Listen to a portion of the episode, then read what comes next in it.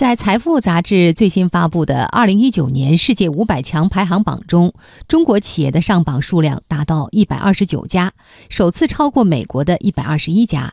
中国成为拥有世界五百强企业最多的国家。在129家上榜的中国企业中，有77家排位比去年上升，13家第一次上榜，占到新上榜公司总数的一半以上。其中大部分是民营企业，包括格力电器、小米等公司。央视财经昨天播出的对话节目邀请了中国邮政、河钢集团和格力电器三家上榜企业的董事长。在节目录制现场，格力电器董事长董明珠透露，早年的时候啊，格力差点被一家国外的世界五百强企业收购。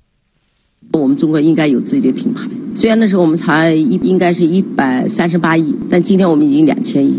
在当时如果仅仅按九个亿就卖掉了，我觉得金额倒不是最重要，关键是一个品牌没有了。虽然中国企业进入世界五百强的数量增加，但也普遍面临盈利能力偏低等问题。从市场规模来看，上榜中国企业营业收入增速远高于世界五百强的平均水平。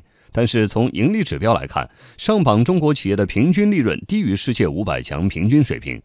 董明珠表示，企业真正要从大到强，关键还是要靠自主创新。大呢，可能就是很多人我们靠很多的收购了很多企业，它经营指标、经营数据大。对强的理解就是自己有核心的竞争力吧。对于近期股市出现的白马股暴雷情况，央视财经记者宁坤提问董明珠：“格力会面临暴雷的风险吗？”董明珠回应说：“格力百分之百不会暴雷。”市场也出现了一些这种白马股暴雷的这种事，那就不是真正白马股，那是一个假的。格力是不会面临这种暴雷的风险。那当然不会了，那百分之百不会。呃，所以说我觉得这个企业的发展过程当中，一个人关键要修炼自己。